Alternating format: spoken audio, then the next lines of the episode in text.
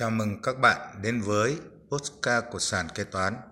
Hôm nay ngày 11 tháng 5 năm 2023, tôi sẽ trao đổi với các bạn về tình huống kế toán như sau.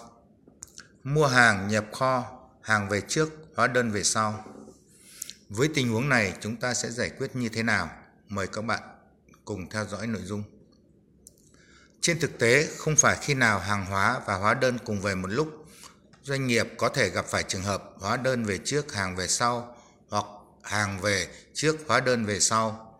Trường hợp hóa đơn về sau, hàng hóa phổ biến hơn cả. Vì chưa có hóa đơn, kế toán chưa thể ghi nhận một cách chắc chắn cả về mặt số lượng và giá trị của hàng hóa, mặc dù đã kiểm kê và so sánh với hợp đồng mua hàng trước đó. Khi đó, để đảm bảo công tác kế toán phản ánh trung thực và phù hợp với thực tế phát sinh, thì kế toán sẽ hạch toán hàng về trước, hóa đơn về sau, dựa trên căn cứ là các chứng từ sau đây. Hợp đồng hoặc thỏa thuận giữa các bên, các phiếu nhập, phiếu xuất kho, chứng từ chuyển tiền, vân vân.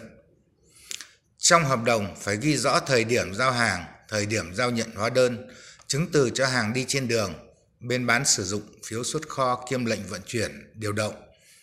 Sau khi giao nhận đủ, thanh toán tiền mới xuất hóa đơn cần đối chiếu hàng hóa đó với hợp đồng mua hàng, tiến hành kiểm kê, tạo phiếu nhập kho. Nếu có các đầy đủ các chứng từ hợp lệ, bên mua sẽ không bị xử phạt vì hàng về trước, hóa đơn về sau. Tuy nhiên, bên bán có thể bị xử phạt xuất hóa đơn muộn.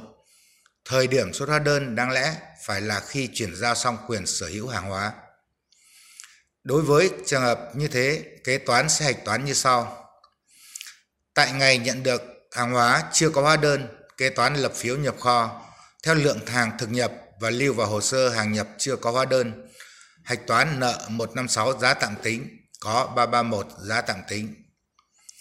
Khi hóa đơn về, căn cứ vào hóa đơn sẽ điều chỉnh theo giá trên hóa đơn.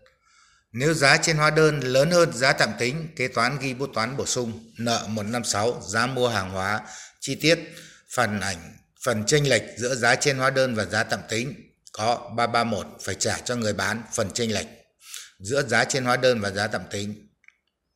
Nếu giá trên hóa đơn nhỏ hơn giá tạm tính, kế toán ghi điều chỉnh giảm bằng bút toán ghi số âm nợ 156 giá mua hàng hóa. Chi tiết phần chênh lệch giữa giá trên hóa đơn và giá tạm tính có 331 phải trả cho người bán phần chênh lệch giữa giá trên hóa đơn và giá tạm tính. Nếu giá trên hóa đơn bằng giá tạm tính thì không phải điều chỉnh. Đối với các doanh nghiệp mà tính thuế giá trị gia tăng theo phương pháp khấu trừ thì đồng thời với bút toán điều chỉnh giá tạm tính ở trên, kế toán sẽ tiến hành ghi nhận thuế giá trị gia tăng đầu vào của hàng hóa theo hóa đơn nợ 1331 thuế giá trị gia tăng được khấu trừ, tổng số thuế giá trị gia tăng được khấu trừ của hàng hóa trên hóa đơn và có 331 phải trả người bán, số tiền phải trả người bán tương ứng. Xin chào các bạn.